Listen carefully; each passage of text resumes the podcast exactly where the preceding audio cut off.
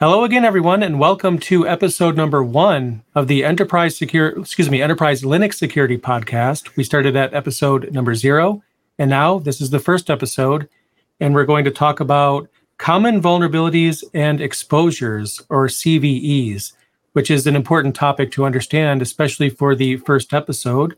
Something that I was going to pitch as a topic to Joao, but he beat me to it. So, how are you doing today? All good, Jay. I hope you're fine as well.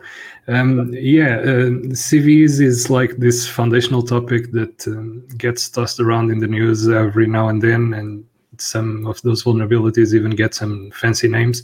But um, yeah, this underpins most of the, the, security talks, and people, when they're talking about uh, some problem or other, they're actually mentioning one vulnerability or another, and that yep. gets a CVE assigned.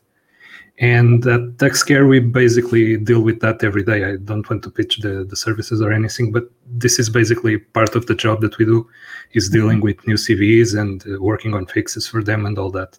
So it's appropriate for this podcast of ours.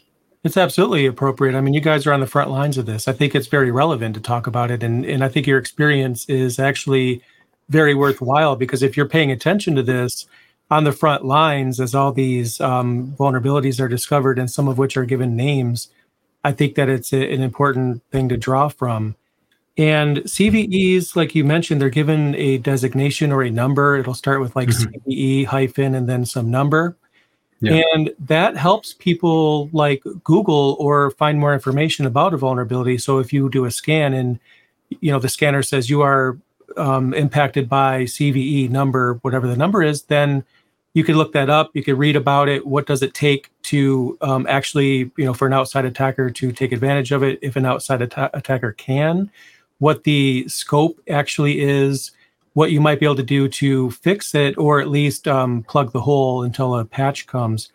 Yeah, exactly.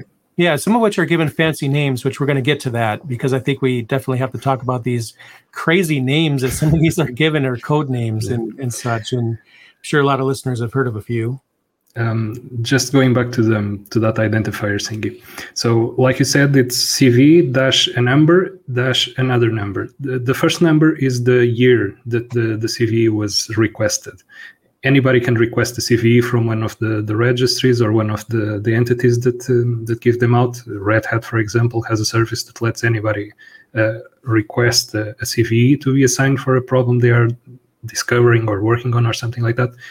It's a unique number. But uh, it's important to notice that the first part, the first number, it's the year, and it's the year that the CVE is assigned. It's not the year that it has to be public uh, a CV could be disclosed next week with 2020 in that number, and it would still be relevant and it would still apply now, but it had been discovered by the original people working on it last year and assigned last year. Yep, I was um, on the receiving end of, more than a few times of CVEs that the public didn't know about. That was under an NDA where mm-hmm. we weren't allowed to talk about it, but um, working with managed services providers they were told about it, so they had a chance to patch the servers before the press gets a hold of it. And then, you know, when the press gets a hold of it, all the hackers that didn't already know about it are, well, we know about it now and we're going to use it. So um, it is common in this space to know about them ahead of time, which you know might be jarring for some people to be like, "Why does it say 2020? It's not 2020 anymore." Well, it was discovered yeah. back then, but it's only disclosed now, so that's actually very common. Yeah, and that uh, identifier then relates to a database of uh, vulnerabilities. Uh, originally, it was a national database of vulnerabilities created in the US, but uh, all other countries or all other major countries actually created their own, and some corporations created their own, and now there are over 100 registries, and they are more or less in sync with each other and sometimes some conflicts arise when assigning numbers and it has to be worked out. But uh, yeah there isn't just one source of truth for that uh, number anymore. There are lots of registries any, around and interesting interestingly enough not all of them have exactly the same information in them right. Um, some registries are updated more often than others cvs after they are announced sometimes get revised or something like that and then one registry might pick up the changes and another doesn't so it's important if you are looking for information to look at in multiple places because you might find something new. And I've done that actually. I'm, I'm glad you brought that up because one thing that I've noticed a lot is that I get a CVE number. And in regards to Linux, it could be like, you know, Red Hat, Ubuntu, Debian. They'll have their own little script or verbiage around that CVE on their website that you can look up. So if you Google the CVE, you you might find a Red Hat version of an article about it or a Debian and Ubuntu one. And sometimes you do find more information, even if you're not running Red Hat, it still might have some information there that you can use. Maybe they have more information than another registry. Mm-hmm. Or if you're a mixed environment and you have multiple different distributions and use, that's also useful because you can um, understand, this is especially important, which version in which package name actually fixes the vulnerability. So you could check your server to see whether or not you have that patch. And if there's no patch available, you could just keep looking at it and just see, you know, when that's going to come down and make sure you get that downloaded we kind of glossed over this, but that identifier relates to an entry, and that entry has some description or another of a new vulnerability or some exploit that has been found for any type of systems. It doesn't have to be open source, it doesn't have to be Linux, it can be closed source systems, third party applications. There are CVEs on a lot of things. It's not just Linux related or open source related, even. There are multiple CVEs for Microsoft products. Exchange a few weeks ago had a few and people are still working on them and that print nightmare stuff. Oh. Um, let's let's not get into that. Uh, that'll get me heated if we talk about that one, and it's out of scope yeah. anyway. But but yeah. no, you are right. So it's not LVE Linux vulnerabilities and exposures. Yeah. It, it, it's the word is common, which means these are common vulnerabilities, just like the name would imply course, our scope is going to be Linux, but I think it's unavoidable to talk about other technologies on this podcast. So we'll definitely have to get into some other things here and there as the topics require. And um, also, yeah, um, the information that you'll find on the CVE before it's made public, the CV will just say something like this, this CVE identifier has been assigned or requested or something like that. The, the wording varies from registry to registry. And during that time, what happens is that security people are still looking at the problem, are still trying to come up with a solution for it, uh, warning the original vendor or whoever created the code that they have this issue and working with them to try to solve it and create patches for it so that when it gets publicly available, so that when you or me that have no connection to some other entities look at the information, we see the, the finer grain description of what actually happened. And there are some solutions available. Otherwise, we would just be giving the, the hackers the, the tools that they need to, to exploit the services. Yeah. And um, so even when it's public, the, that description on the CVE has to tread this line of not being overly specific by pointing to actually flaws because there are still systems out there that are unpatched and has to provide enough information that the sysadmin can actually work on it and try to come up with solutions if it doesn't have a patch available, like closing specific network ports or closing file shares or changing permissions somewhere. And sometimes it's really hard to balance that. So, right. Yeah. And I've, I've seen weird situations where um, you know, the workaround is just funny or maybe just ironic where there was this vulnerability. I think it was with Atlassian at one point with their contact administrator form. And in the workaround, it says disable the contract or contact administrator form. Just turn it off and yeah. you'll be fine. Oh, well, great. But what if they need to contact the administrator? What do they do? Um, until a proper patch comes, yeah. sometimes you just have to work have workarounds like that to get through it going back to Microsoft, if you recall, a few years ago, they they changed the way they produce they produced information around their security patches. They used to have these very descriptive um, security bulletins where they would say we changed this file and that file and that file and this affects this service in this way, and at some point in time, I believe it was around Windows 8.1 or something like that, they started to have these very terse messages that just said, oh, we updated uh, something in the kernel or something in file sharing or something in user interface, and they don't provide more details. And that's part of the reason. It's to avoid giving out too much information. You can right. still but they don't hand out that freely like they used to do. And that relates to the same reason why CV's messaging sometimes is not that obvious or clear to everybody. Yeah, I've seen this before. There's just there's a debate about that, right? So you give the more information you give out, the more that it can be used. And then as a system administrator, if, if you're going to be installing a patch, you you also want to know what that patch you know contains, especially yeah. if your users are complaining that ever since you patched the server, something isn't working right. Then it's like, well, what in particular could have changed? Well, I don't know. There's nothing in there but there's that there's that balance it's really hard to reach i think between um, end users and the uh, developers mm-hmm. yeah that's uh, that's really really a problem um, sysadmins like to have all that information available they don't want to just blindly install anything that pops their way because it's not the first time or the second or probably not. The last time that when you install an update you break something that you weren't expecting to break. And then it's more work that you need to fix and it's more configurations that you need to work on and it's a chore.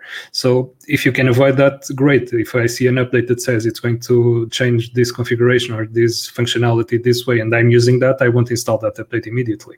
I'll try to find some other workaround. If i don't have that information i can't make that choice so i'll install it blindly and then deal with the aftermath um, but yeah, it's really it's tough to to balance both things on on every situation. I think that's part of the reason why a lot of uh, enterprises out there have a testing or sandbox version of their production server so they can you know apply those patches kind of see what happens. They could have have some test cases that they can go through to just see what works and what doesn't.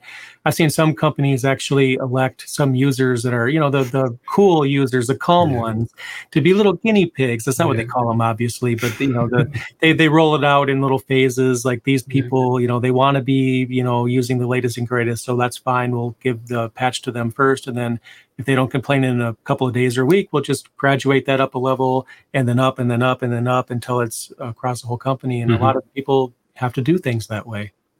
And that's actually the proper way to establish a test environment.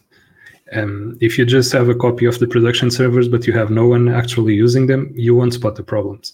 So right. you'll have the systems, you know, the, the update installs correctly, but then nobody validates that. So having some users, a test group or something like that, working on those systems, that's the way to do this.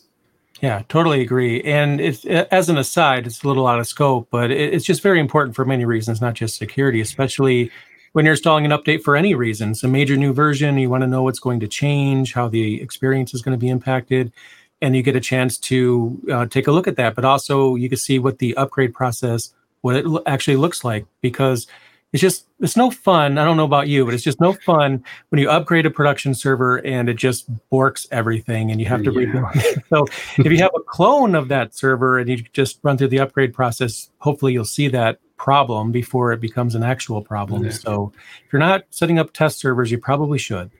Yeah, yeah. Or a complete test environment if you should.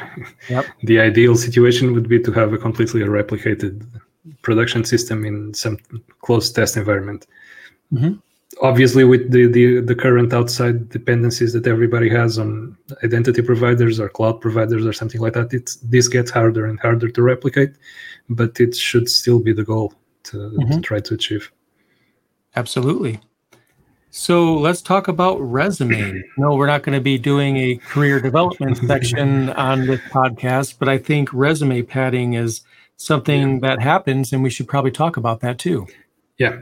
So we're having we're having more and more CVEs popping up all the time. So the rate that they are being publicized or created or requested, all of that has been growing and growing, especially in the last couple of years. Things have been hectic on this field. It, a week doesn't go by that you have five or six new CVEs that you need to deal with, and it's always important stuff. It's always a mess to deal. It will break something and you have to clean it up. And basically, this might be one of the reasons why CVE is reaching its limits. And the reason why we're ha- one of the reasons why we're getting so many CVEs first is because more people are looking, and that's always good. And more security researchers are paying attention to to code, and that's always great. But then you also have what you just called correctly resume padding and I invite uh, whoever is interested in the, in the topic to look up some a presentation by Greg Kroah-Hartman on CVEs uh, being dead and long-lived CVEs. If you Google that, you'll find it quickly on YouTube. Um, it's really interesting uh, presentation. But he mentioned CV, uh, resume padding as one of the problems. And what is resume padding? Imagine you're trying to break into the security research field. You want to have something to show to the interviewer. So it is it's amazing when you get to the interview and you have um, founder or discovered the CVE number so and so on the Linux kernel. And that's great this guy looked at the kernel he found a problem he found some solution he worked this out. So he's probably a great guy and he knows security and all that. But in the end it might be something really stupid in the code some condition that will never happen in production in a million years something that would never be triggered. And the new CVE was assigned and now you get all the linux distributions dealing with the new CVE popping up that they are mandated to include in their kernels by their own compliance teams and now it affects the whole industry and it was something that would never be a problem. It was something that uh, greg on his presentation he mentions uh, something really stupid which was if at boot time we cannot allocate 128 bytes because we're out of memory we should not continue. Yeah if you can't allocate 128 bytes you have bigger problems than that. Uh, that's not a security issue it would crash anyway so yeah, a CVE was created for that, and that's a condition that will never bother any other system. And that created patches on Fedora, that created patches on NetApp, on lots of of distributions, which were then reverted a few time a few time after that, and it was just a mess with something that would never be an issue. And some right. CVEs are like that yeah. people want to to show them to show themselves up. They want to promote themselves. So what better way than having their name on the on a new cv and that's resume padding. And that, that's an that's issue that uh, that the system yeah. has. So it's kind of like a vulnerability hypothetically where it requires a flash drive to be inserted with a very special named file at the root of that flash drive and it's like okay if, if, the person was able to get past security to the data center and put a flash drive into the server there's bigger problems than that vulnerability and i would argue that's not a vulnerability come on don't let your don't let people into your data center that you don't know why they're there it's probably the a couple of years ago where there was a cv filed against the the floppy disk uh, driver on the linux kernel Oh, I was just yeah. thinking about that too. Yeah, yeah. That was the v- it was especially the VMware. I think even uh, QEMU, if I'm not mistaken great there's a vulnerability there now it's fixed that's amazing but yeah how many people still use floppy disks uh, in production? Not very many. The only the only time i could ever think of that i think the last time i've used one was when i was updating a, an old power server that was still in production and it needed a BIOS update, but it had to be from a floppy disk. And it was like, really? I can't believe it. You know, I'm getting, I'm trying to source the USB floppy disk because none of my or drive because none of my computers have that, and I'm like, I can't believe I'm doing this right now. And then I'm downloading this floppy drive image and or floppy disk image, putting it on the disk, and then it's like, really, wow, okay. Um, that and immediately, and immediately, as I said that, who was using a floppy disk, I remember some issues Boeing had, the the airplane maker, mm-hmm. and they use floppies on some of their systems in the airplane. So yeah, they use floppies. I don't know if I want to fly anymore. They're they're powered by floppies. I mean, like I like we're flying in a plane, and then the clip on the yeah. disc gets stuck in the reader, and they can't get the right the other. And you have to put your finger there and just swag it a bit up and down so that their head can get through that sector get a paper clip and kind of just pull the metal clip out of there. Oh boy, I, I do not miss those times at all. fun, fun, fun. Yeah. And you know, I think to to piggyback off of that a little bit is is that um, we were talking off camera about the fact that some system administrators don't really have a choice, right? So they they have a vulnerability that's been reported. Their organization requires them to answer the call and get that patched. But even if that vulnerability is something that, you know, the planets have to be aligned in just the right way and there has to be a solar flare at just the right time or whatever it is, but they have to patch it. So when you have resume padding, it kind of seems to me that's going to cause administrators a lot more work for no apparent gain. And that could probably cause um, cost organizations a lot of money in hiring more people to apply these patches when it's probably arguable which patches were the most likely to uh, cause an actual issue. And it's not just uh, the resume padding. There is some stuff with compliance there as well. Organizations, some organizations have rules that say that if a vulnerability pops up, a, CV, a new CVE pops up with a score higher than, say, five or something like that. And yeah, CVEs have a score, and I'll just get back to that in a minute. But if a CVE pops up with a score higher than five, you have to install it immediately. You can't wait. Nothing has to, to wait for that. You have to deploy that. Um, Red Hat, for example, has a policy that says that their Red Hat Enterprise Linux has to get all the security-related CVEs. They have to to get into the into the kernel. So if a new one pops up, it might be something stupid, but it goes in. And if it's then reverted a few days afterwards, then the revert gets in as well. But in the meantime, you already had some updates go out and you had some customers deploy that new version and all that. So it's already a hassle. And I just briefly mentioned the, the scores. We haven't spoken about that yet. Uh, CVEs get assigned the score. When you request a CVE, you explain the problem, the registry will assign you a score. It's a number, it goes between 1 and 10 usually, with 10 being the most dangerous or highest risk, and 0 being less risk or no risk at all. And there is usually more than one number. One is for risk, the other is for impact. So impact is the number of systems that can be directly affected by it, or type of distribution, or number of distributions, and all that. And uh, the other one reflects the, the, the actual danger, whether it's data exfiltration or with uh, denial of service or something like that. Um, so yeah, the CVEs get assigned that number it's highly debatable how the number is assigned. It's very subjective. Some registries assign them, will assign them one number, others will assign it another, and it's not always easy to to understand why that happens. But that will affect the, the companies that have specific policies around that uh, that severity score, and will make those uh, those organizations deploy their patches even if it's not something that would directly impact them. Yeah, so it's really important to take a look at those um, factors when you're, you know, if, assuming you have a choice, you're not just patching all the things as soon as the patch comes in. But some of these are more likely to cause a problem for you, and some are not as likely. And I don't know about you, but remote code execution, oh gosh, as soon as I hear that, um, that's a big deal. I, I that, that's, that's among the most scary types of vulnerabilities yeah. out there. That it just, just you know, executing code remotely. That's that's what a hacker really wants to be able to do, and that's like um, direct line of access there for them to do that. So that's always a bad thing too. Getting a remote shell with root privileges without anything else, that's yeah, that's game over. Yeah, another thing too is vulnerability chaining. So there could always be like a vulnerability that requires you to already be on the system which you mm-hmm. could argue, well, yeah, they have to already be on the system. But if there's a vulnerability in addition that kind of they could chain to get into the system, then that one vulnerability that wasn't remotely executable now is when combined with another vulnerability. So vulnerability chaining, I think, is something that a lot of people don't really take into account. That it might seem like it's not a big deal, but it could be if the and I think that's what a lot of hackers do, if not most. They try to chain things together to um, get the desired output. So that root shell is the desired goal. So to get there, there might be a few vulnerabilities from the start to um, actually getting into the system. So that following through and, and trying to think like that is going to help you understand exactly how they do what they do. Yeah, and that's one of the things that we see at TuxCare uh, a lot.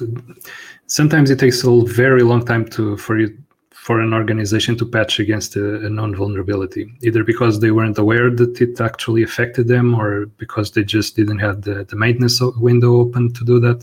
But it takes a long time. And then another one pops in that piggybacking on the first one will lead to, to greater risk and to greater damage. So, yeah, if you suspect that you are going to be affected by a specific one, this is sometimes tricky to, to actually detect. So, for example, um, I don't know, OpenSSL or libcurl or something like that. Many applications use that behind the scenes. Your web browser right now, it uses libcurl. It pops up and in the background it calls its functions and it will depend on libcurl to get resources across the internet. And if a new vulnerability pops up against libcurl, probably your Chrome or your Firefox or whatever vendor, they will not tell you they have a vulnerability, even if they use libcurl. So you will get a new uh, update to Firefox or to Chrome or something like that, and you will never know that you were vulnerable to libcurl during that whole time. You just got a new update for your browser.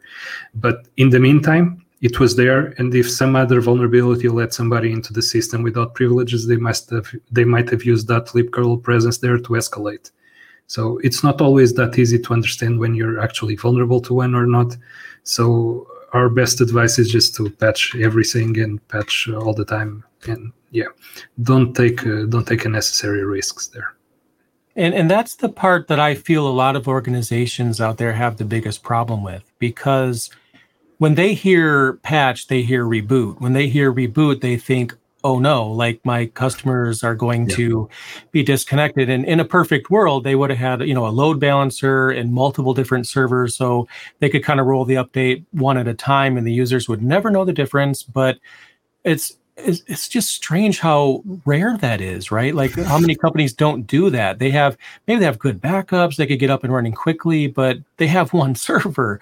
If that one server goes down, they can't reboot it. So I would talk to clients and tell them, you know, you really do need to patch this. It's very important because you I checked your system, you are impacted by this and it's only a matter of time. And yeah, maybe we could do it next month um, or maybe the month after that. I, I, think the new release of our product will be out, and we should slow down in a couple of months. I'm thinking, what? I just told you it's critical, and then what's funny is they'll get you know owned by a by one of these, and then you know what why wasn't something done? We tried. We told you like five times you need to get this patched right now. It just seems like there's this battle between system administrators, security professionals, and their own CEOs and trying to get the budget or the approval to get this done. And I'm here to tell you don't wait. You will regret it. If you don't regret it this time, it's going to bite you. I promise you, it's going to be a bad day. And if you don't want to pull like 12 hour shifts for like weeks to repair the damage, you know, definitely patch your servers. Yeah and not just against the the high profile vulnerabilities that get those fancy names that we mentioned before. It's not just spectre and meltdown and sequoia now. Those ones will get the the limelight. Those ones will get the the news headlines. But for each one of those there are a hundred that pop up that will never get assigned a fancy name will never have a cool logo will never have a website of their own. And they will affect your systems just as much. Yep if you're really interested into security and, and into best practices in security, you need to keep your eye out for all the other ones, not just this. These ones will get the news, but the other ones will get your servers. yeah. Do you think there's ever going to, and I, I think I know what you're going to say, but do you think there's ever a time where, you know, a hacker is looking for that in the news? They're lo- they're waiting for that vulnerability with that awesome logo and hilarious name to to where everyone's going to be stuck talking about this. It's all over the blogs and the news and while everybody's busy handling that, they're going to use their secret, you know, hack or whatever they have, and they're just going to go to town because everyone's looking at the wrong thing. Um, do, how, how much of a problem do you think that might be? Well, that's a very big problem, especially because most hacks and most attacks they don't rely on the new zero-day exploit that was just announced. They will exploit something that has been laying there on that server that they've been monitoring for months now or years now. So it's not just the, the most recent one that gets exploited. They'll know if you updated or not because that signature will change, and they will try to, to hack you if you still have servers with uh, and patch vulnerabilities lying around. Those are the ones they go after, and the new ones they they are dangerous because they get the limelight and because people will not immediately patch them. But it's the other ones that are in most servers, and that they will be the the entryway for your systems. It just seems like the clever names, while they're fun, to be completely honest, are just causing more harm than good and just making yeah. people focus on those. And and like you were saying, I think the other vulnerability is just don't get enough attention the media loves this because anything with the buzzword on it, I mean, man, that's clickbait right there. You know, Heartbleed yeah. will own all your servers. Oh my God, patch now, uh, Rowhammer, and all these other ones. It's it's like, oh boy. Um, it, it, seems like that might have slowed down a little bit, but now that I've I've said that, I'm sure it's only a matter of time before we're on this podcast and we have to be talking about one of these crazy named vulnerabilities. I'm sure Sequoia popped out less than two weeks ago and oh, that yeah. was another yeah and that was another ridiculous one. I know how they analyze the code. These are code tools that they just look for um, variables that are assigned to one type and then convert it to another with lower precision. Anyway the, the vulnerability itself to be exploited it requires a pass whose total length has to be over one gigabyte. The length the number of characters in the pass has to be more than one gigabyte. Oh. and if you get that and and you mount that directory somehow, you will manage to write a specific value in memory at a specific position that you'll know beforehand. So you have to have some other code waiting for that change already loaded in memory, and then when the stars align and you get all that in place, then you'll have some way to assess higher privileges on the system. Wow. And they got, they got that fancy name. It's Sequoia because it's very big, like the tree and all that.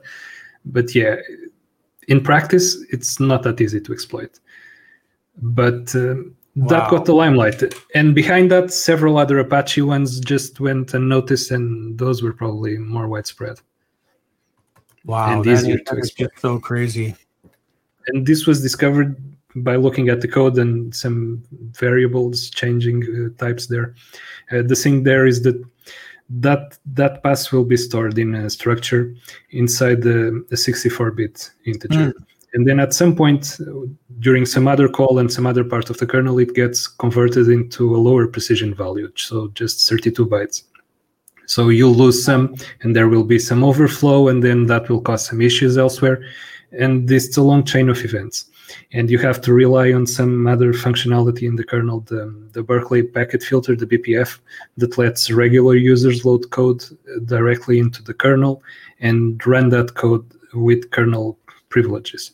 So uh, basically, when you try to load some BPF code, and BPF code here can be used to directly affect uh, network packets or do some other type of operations. That's unimportant for now when you load whatever code through BPF, the kernel will perform some security checks. They won't let you, for instance, access things that you weren't supposed to access, but they only look at the code during load time.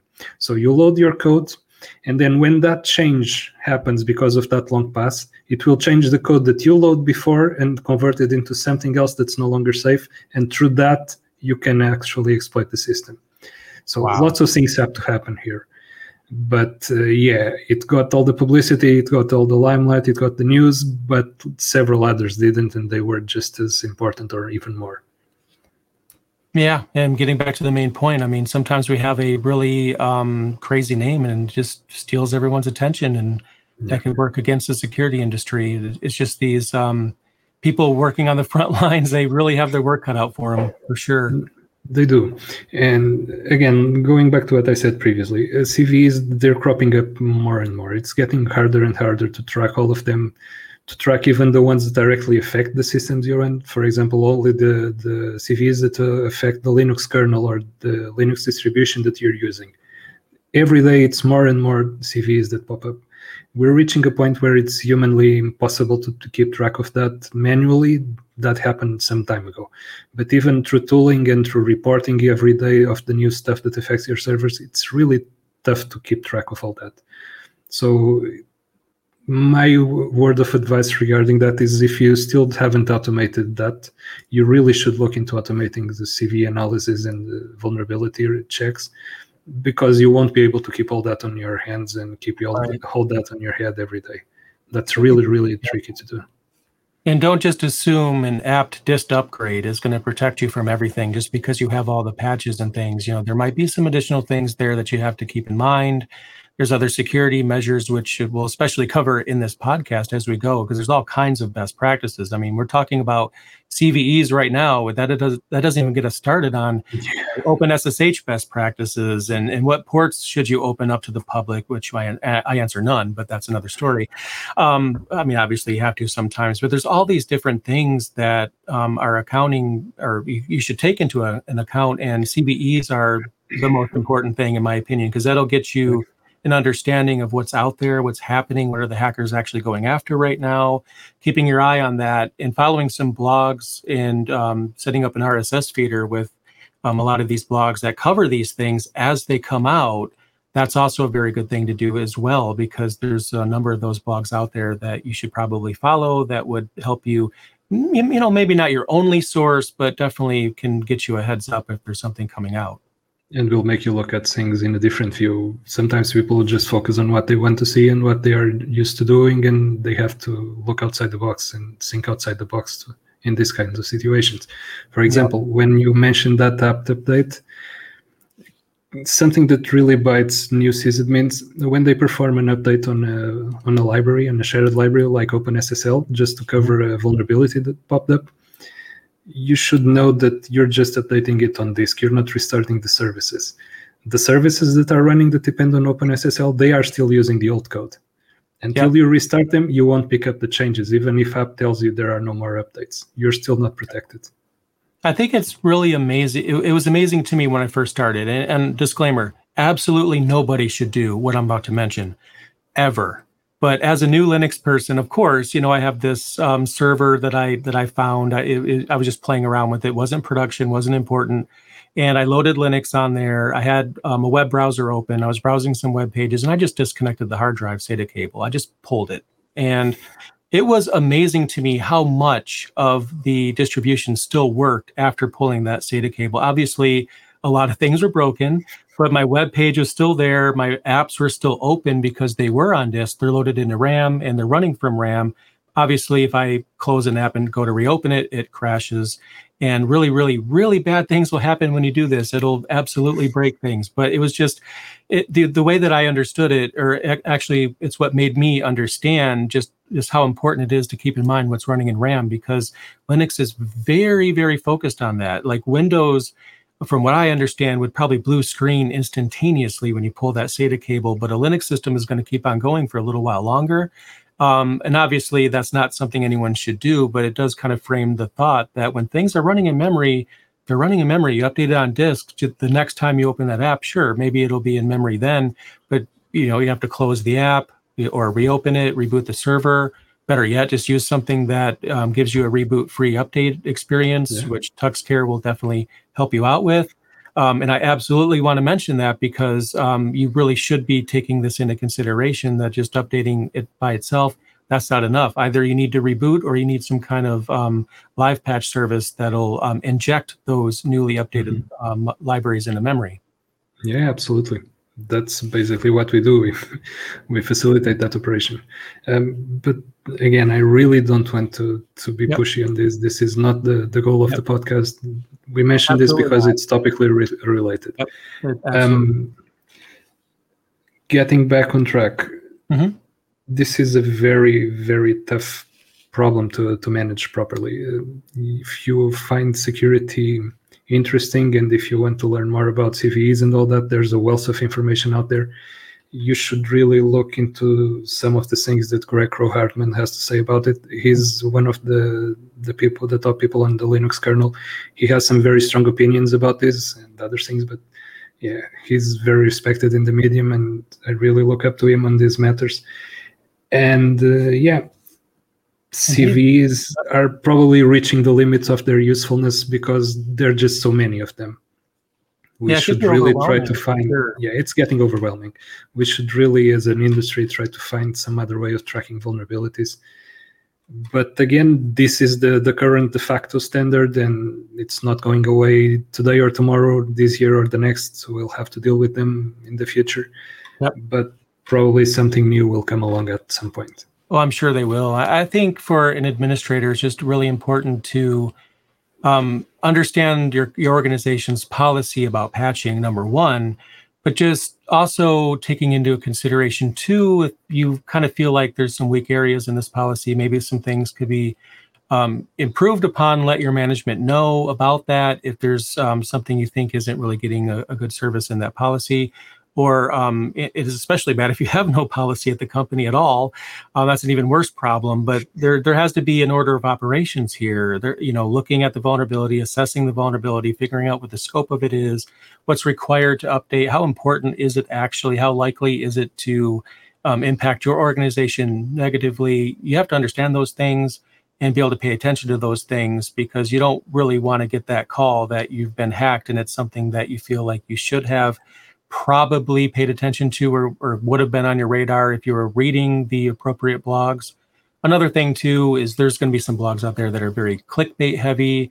I don't really feel like those are a good source for information because some of them might give you some information, but those blogs, in my opinion, are probably only going to show something if it's um, really newsworthy.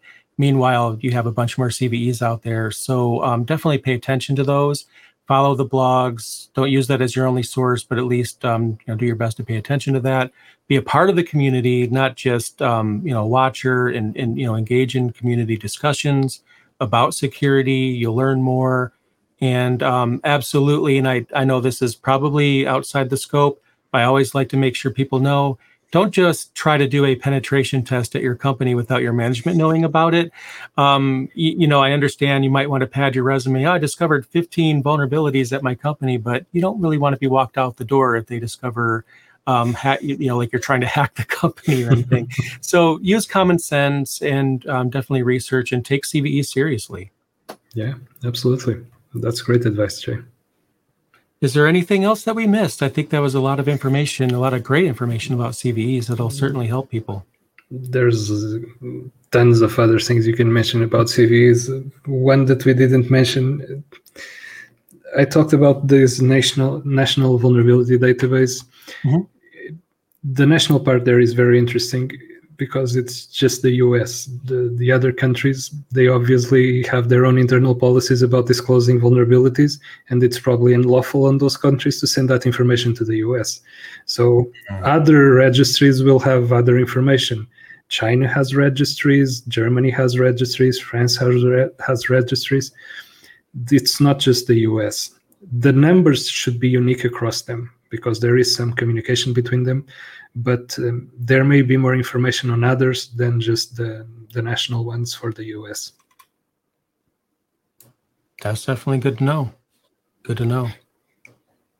All right. So, wow, that was a lot of information, but I really like the way that that was laid out because I feel like if I didn't already know about CVEs, um, I definitely would know um, the required things. I think that puts our, um, you know, gives our audience a, a, great foundation to explore CVEs, understand what they are, why they're important.